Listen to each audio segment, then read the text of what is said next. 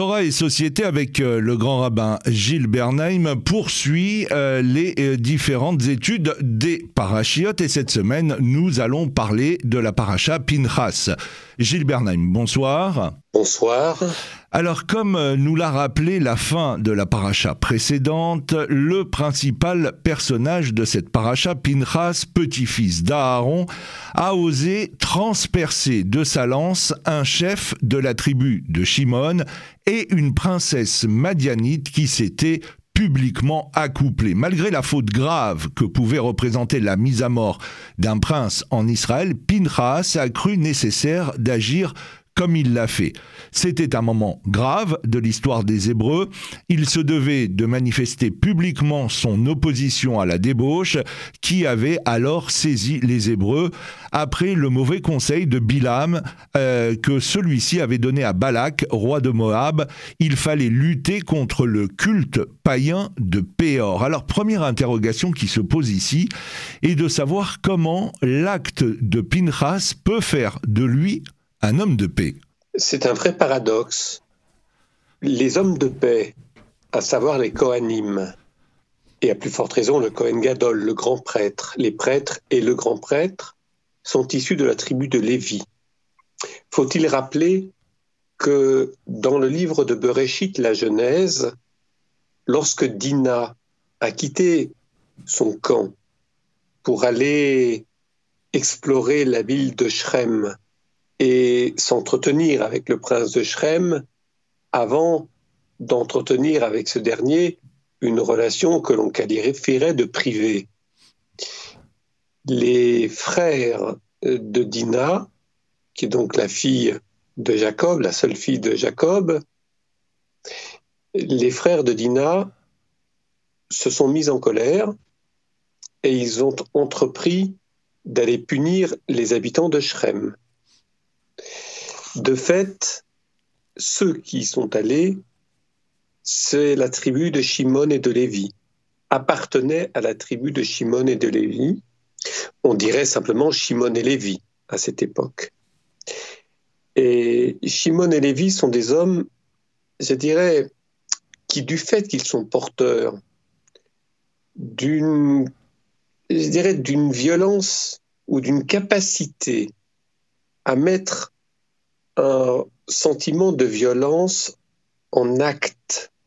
Ils sont capables de faire la guerre aux habitants de Shrem, sont aussi ceux qui se doivent, j'allais dire, de retourner leur tendance naturelle pour faire œuvre de pacification. Ce ne sont pas les poètes qui font la paix. Ce sont des hommes qui sont capables de faire la guerre, qui savent aussi les risques qu'il y a à ne pas faire la guerre en certaines circonstances, parce que au nom d'un idéal de paix, on prône tout le temps, en permanence et en tout lieu, la paix, la paix, la paix. Ce sont des gens qui connaissent non seulement la violence, mais qui savent les risques de la guerre et parfois de la nécessité de faire la guerre pour protéger Israël ou plus tard le peuple juif. Ce sont eux qui vont devenir les Kohanim, et Et l'exemple de Pinchas, descendant d'Aaron, est là aussi très révélateur. Il révèle ce que nous venons de dire, à savoir que la paix et la violence, je ne dirais pas font bon ménage, mais parfois se conjuguent. Pour le dire plus simplement et avec des mots d'aujourd'hui, il y a des gens qui prônent la paix en toutes circonstances, qui idéalisent la paix, et qui sont parfois ceux qui provoquent ou rendent possible des guerres injustes. Il y a des gens qui ont fait la guerre, qui savent ce que veut dire lutter contre, et qui sont des hommes de paix, parce que sachant ce qu'est la guerre, ils souhaitent de toute leur force ne pas avoir à la refaire, et de ce point de vue-là, leur manière de combattre peut les prémunir de guerres inutiles. C'est l'exemple de Pinchas Alors, autre interrogation, Gilles Bernheim, euh, quel est ici le lien entre le geste vengeur de Pinchas, le nouveau dénombrement des enfants d'Israël, la question de l'héritage posé par les filles de Tsélophade, la nomination de Josué comme successeur de Moïse et l'organisation des différents sacrifices aux différents moments de l'année? Il ne manquait plus que quelques exemples pour faire un cours d'une demi-heure. Oui, c'est ça, oui. Voilà. Mais on va s'en tenir déjà à ces nombreuses questions. Euh, le lien entre l'épisode de Pinchas et les filles, le, dénombrement, le recensement, chaque fois qu'Israël risque de courir un grave danger, ou qu'il a commis une faute, ou qu'il vient de traverser une épreuve très difficile qui a remis en question quelques, certains fondamentaux, je ne dis pas qu'il y a toujours, il peut y avoir un recensement. Un recensement n'est pas neutre. C'est pas pour le principe de recenser tous les jours comme à la caserne, non.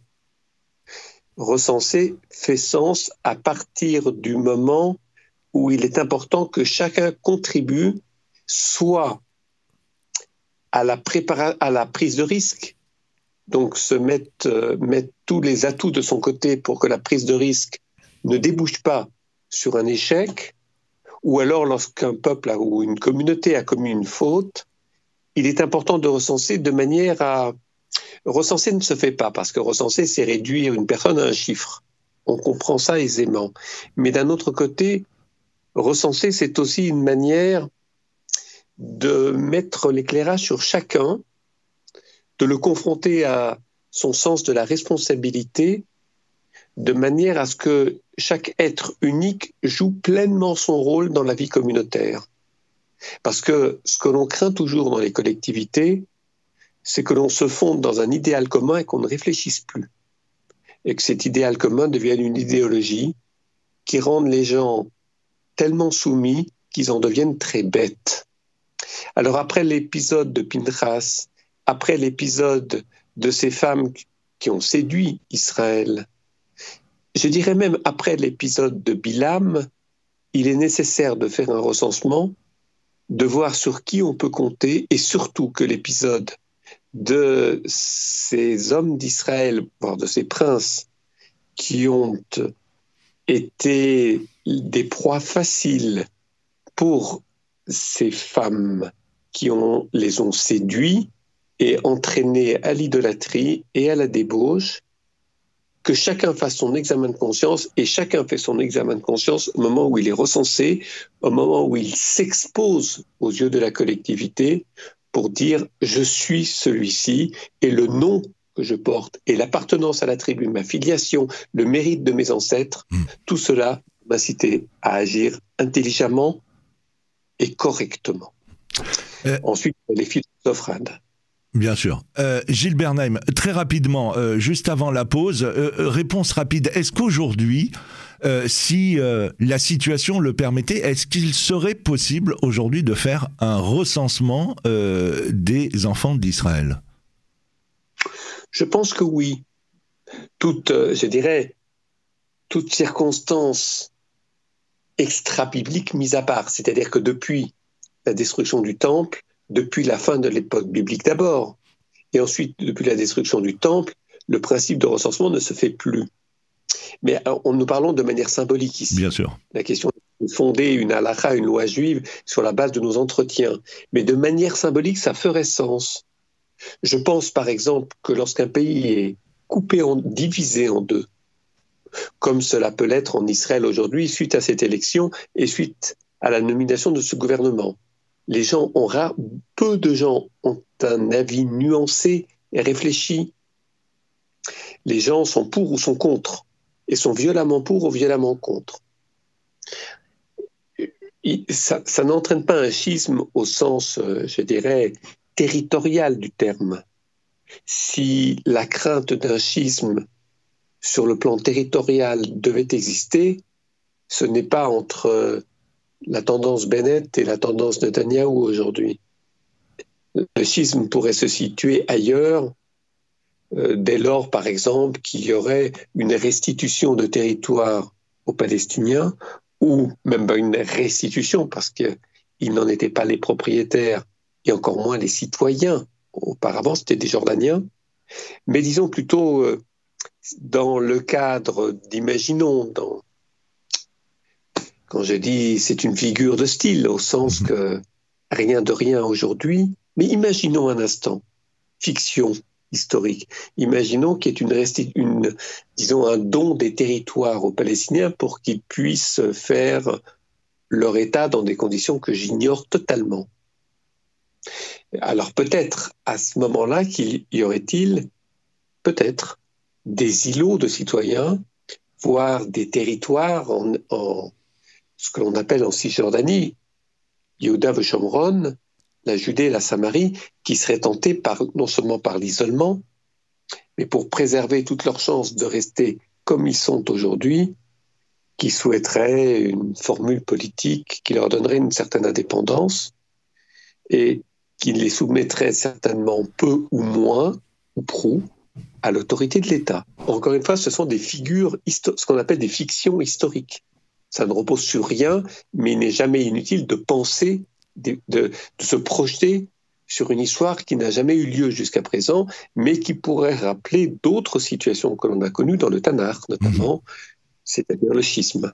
Ça, ça me préoccupe. Certains commentateurs, Gilles Bernheim, euh, ont... Euh, euh, transmis un enseignement concernant euh, cette paracha peu habituelle sur euh, les questions essentielles de toute existence, le passage où l'on rencontre la mort et sur lesquels la pudeur ou l'absence de repères nous conduisent souvent au silence et à abandonner la solitude de celui qui traverse ces épisodes et que l'on aime pourtant. Et au-delà de ces questions sur la mort, ces mêmes commentateurs au travers de cette paracha, euh, ont aussi évoqué la résurrection des morts. Euh, la résurrection des morts, euh, c'est d'abord un sujet, j'allais dire, dont on sait des choses et dont on sait rien. Personne n'est revenu pour en parler. Par ailleurs, sur la résurrection des morts, ce ne sont pas tant des versets bibliques qui servent de support intellectuel que des commentaires du Midrash du Talmud et surtout de la Kabbale. Je suis peu expert pour parler de cela à l'antenne. Euh, je dirais néanmoins une chose. Pour parler de la résurrection des morts, il faut être un sujet qui vit. Je fais la différence entre, je mets une distinction entre être vivant et être en vie.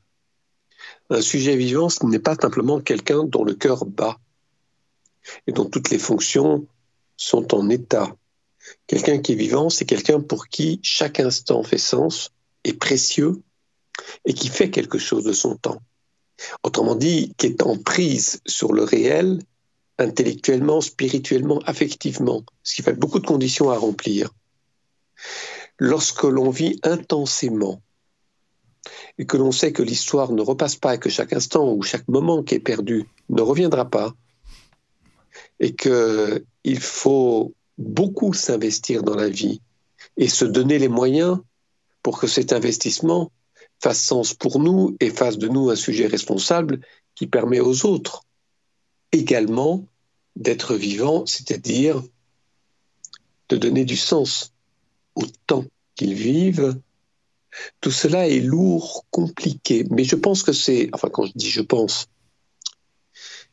de fait, certains kabbalistes font ce lien entre le sujet profondément vivant et, la capacité à parler de la résurrection des morts. Vous savez, il y a des expériences que l'on fait dans la vie qui ne relèvent pas de la métapsychose. Mais il y a des expériences de la vie, c'est-à-dire à certains moments, on se rend compte qu'on a perdu beaucoup de temps dans sa vie, mm. qu'un temps s'est écoulé, on n'en a rien fait. Ça peut commencer à la fin d'une journée lorsqu'on fait le bilan de la journée, on se rend compte qu'on a fait très peu de choses. Voire que l'on ne se souvient même plus de l'originalité de cette journée. À l'échelle d'une vie, on peut arriver à un grand âge, on peut atteindre un grand âge et se rendre compte qu'on est passé à côté de sa vie. Qu'on a fait plein de choses, beaucoup de choses, mais presque toujours la même chose, et que l'on avait le choix, et que ces choix, on ne les a pas approfondis, des choix autres que ceux de la vie que l'on a menée. Alors ça ne veut pas dire qu'il faut changer de route tous les jours, histoire de s'illustrer dans la découverte de chemins nouveaux. C'est moins simple que ça. Mais je dirais, il faut avoir le courage de voyager. Voyager en soi, parfois dans le monde. Voyager au contact de gens très différents et pas simplement ceux qui nourrissent notre vie par leur proximité naturelle avec nous ou pour des raisons professionnelles ou pour des raisons de pratique religieuse, rester dans sa même communauté. Voyager est important. Et de ce fait, parler de la résurrection des morts, cela peut aussi être, sur le registre symbolique, s'entend, pas sur le registre physique, cela peut aussi être, c'est ce que nous enseigne le Talmud dans le traité de Sanhedrin, apprendre à vivre. Vous savez, lorsqu'on dit Kabed et Avira vetimera le manière respecte ton père et ta mère pour que tes jours s'allongent. Ce n'est pas parce qu'on honore, respecte ses parents qu'on vit plus longtemps. Si tel était le cas, tout le monde respecterait ses parents, ne serait-ce que par peur de mourir.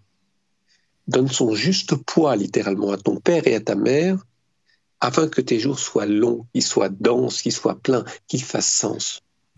Vous avez des génies aussi bien dans l'étude de la Torah que la philosophie, que l'histoire, que l'art, que la peinture, la musique. Des gens qui ont vécu très peu de temps. Pensez à Schubert, pensez à Mozart, sont des gens qui sont morts très jeunes et qui laissent une œuvre qui est universelle et qui est éternelle.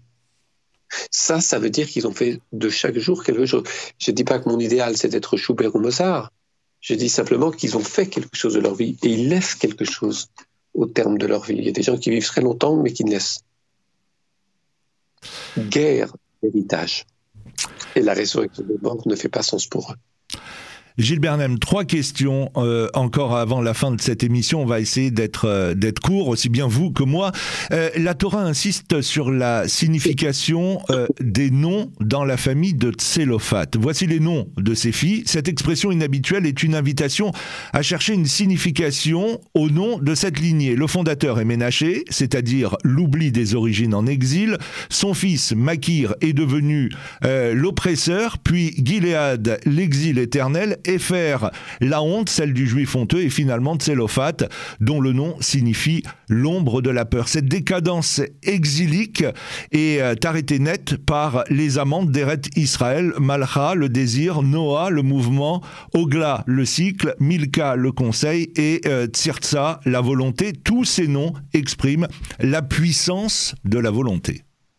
Il y a un véritable renversement de la thématique de l'exil et de l'errance de l'exil, de l'ombre de l'exil qui plane et qui pèse et qui habite ces hommes, et la volonté de s'inscrire non seulement dans l'espace, territoire, volonté, un peu plus de puissance, je ne parle pas de la royauté, mais en tout cas du pouvoir politique, c'est vrai.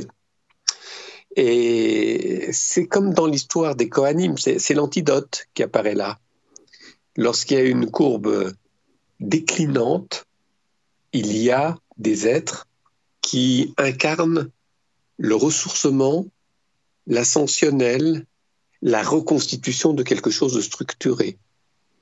Ce sont les filles de Slofrad qui en sont les dépositrices.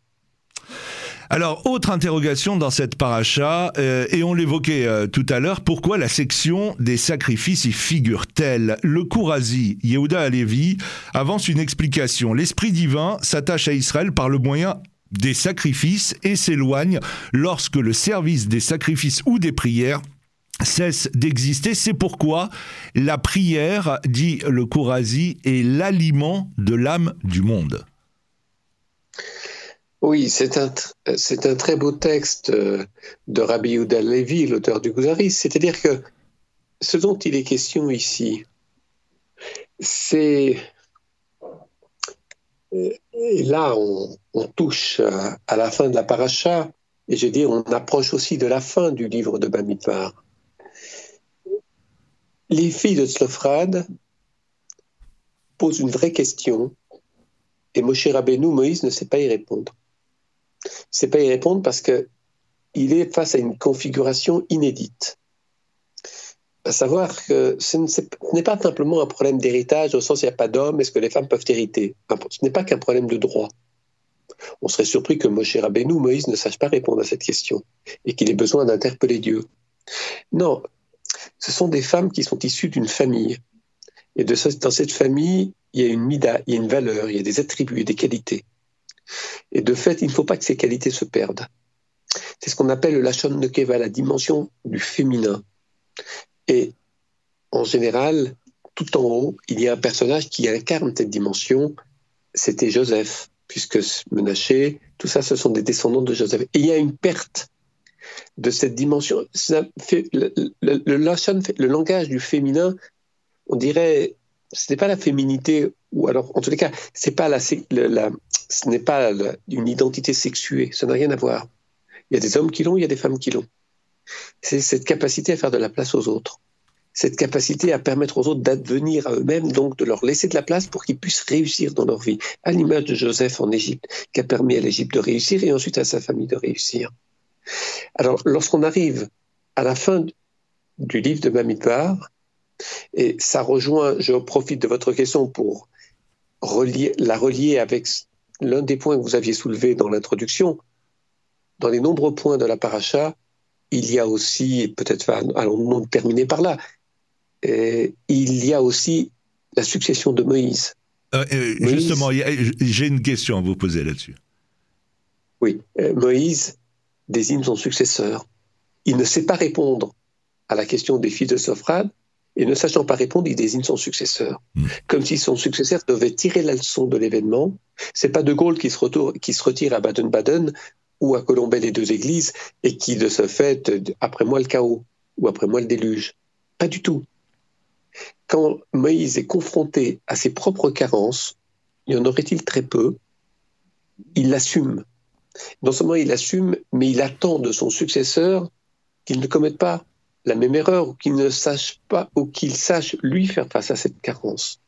Et c'est vrai que Josué va incarner également cette dimension dont les de Slofrad étaient porteuses, à savoir un territoire qui est marqué, encore une fois, c'est pas par la féminité au sens sexuel du terme, mais par cette capacité à recevoir, cette capacité à accueillir, à faire de la place à l'autre et favoriser la réussite de l'autre.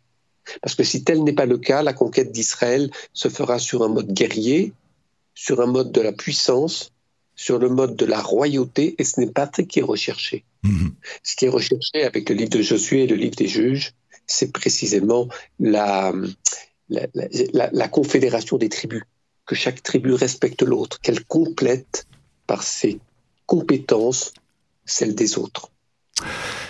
Dernière question sur cette euh, paracha euh, de Pinchas avec euh, le rabbi de Kotsk, un des grands maîtres du chassidisme qui pose les questions suivantes. Pourquoi et vous l'évoquez il y a quelques instants, Moïse a-t-il attendu jusqu'à présent pour demander à Dieu la nomination d'un successeur? Pourquoi ne l'a-t-il pas fait tout juste après avoir appris qu'il ne pouvait plus conduire le peuple en Israël, mais qu'il devait mourir avec lui dans le désert? Pourquoi avoir tout attendu, tant attendu, lapsus révélateur, tant attendu, dit le rabbi de Kotsk? Écoutez, un de ses élèves dissident certes, mais élève quand même, l'auteur du Meachiloa, Rabbi Mordechai Yosef Leiner. Euh, ces euh, ce sont ces chassidoutes de Kosk, de Lublin, de Psychra, de Ispitia, en Pologne, au XIXe siècle. L'auteur du Meachiloar enseigne ceci. S'il l'avait fait au moment que vous suggérez, par votre propos et par le sien, le du Rabbi de Kosk, il aurait désigné par dépit. C'est-à-dire, euh, voilà, tu n'entreras pas, bon, tu es obligé de désigner un successeur, sinon ça va mal se passer. Donc, euh, non seulement tu as commis une erreur, mais en plus, j'exige de toi que cela ne soit pas préjudiciable aux autres. Alors, on traîne un peu les pieds, parce qu'on a l'impression que Dieu a retiré quelque chose à Moïse, et que Moïse n'était pas aussi exceptionnel qu'on le pensait. Alors, c'est pas comme ça que ce n'est pas comme ça que les choses se passent. Moïse assume pleinement sa tâche. Quand je dis pleinement sa tâche, c'est-à-dire qu'il comprend la raison pour laquelle il n'entre pas en terre d'Israël. Eh ben, ce pourquoi il ne peut pas entrer en terre d'Israël représente une insuffisance chez Moïse, entendons-nous, à l'échelle de Moïse, pas à notre échelle. C'est un homme non seulement exceptionnel, mais il n'y en a qu'un, Moshe Rabbeinu Moïse. Mais là où les petites carences dont il fait preuve, il en a conscience et il souhaite former son successeur pour que ce dernier ne commette pas la même, erreur. Et ça, je trouve ça très noble. C'est très rare que quelqu'un qui quitte le pouvoir, entre guillemets, forme son successeur pour qu'il n'ait pas les mêmes difficultés que le premier a eues. Autrement dit, qu'il ne tombe pas dans certains pièges. Autrement dit, qu'il considère que son successeur est là pour le bien et pour parachever son œuvre à lui. Et il va tout faire pour que son successeur réussisse. Croyez-moi, c'est rare dans la vie politique. Gilles Bernheim, merci. Ainsi s'achève euh, cette émission Torah et Société tous les dimanches 19h30 20h sur Radio Shalom. Bonsoir et on se donne rendez-vous la semaine prochaine. Bonsoir et Shavuot Tov.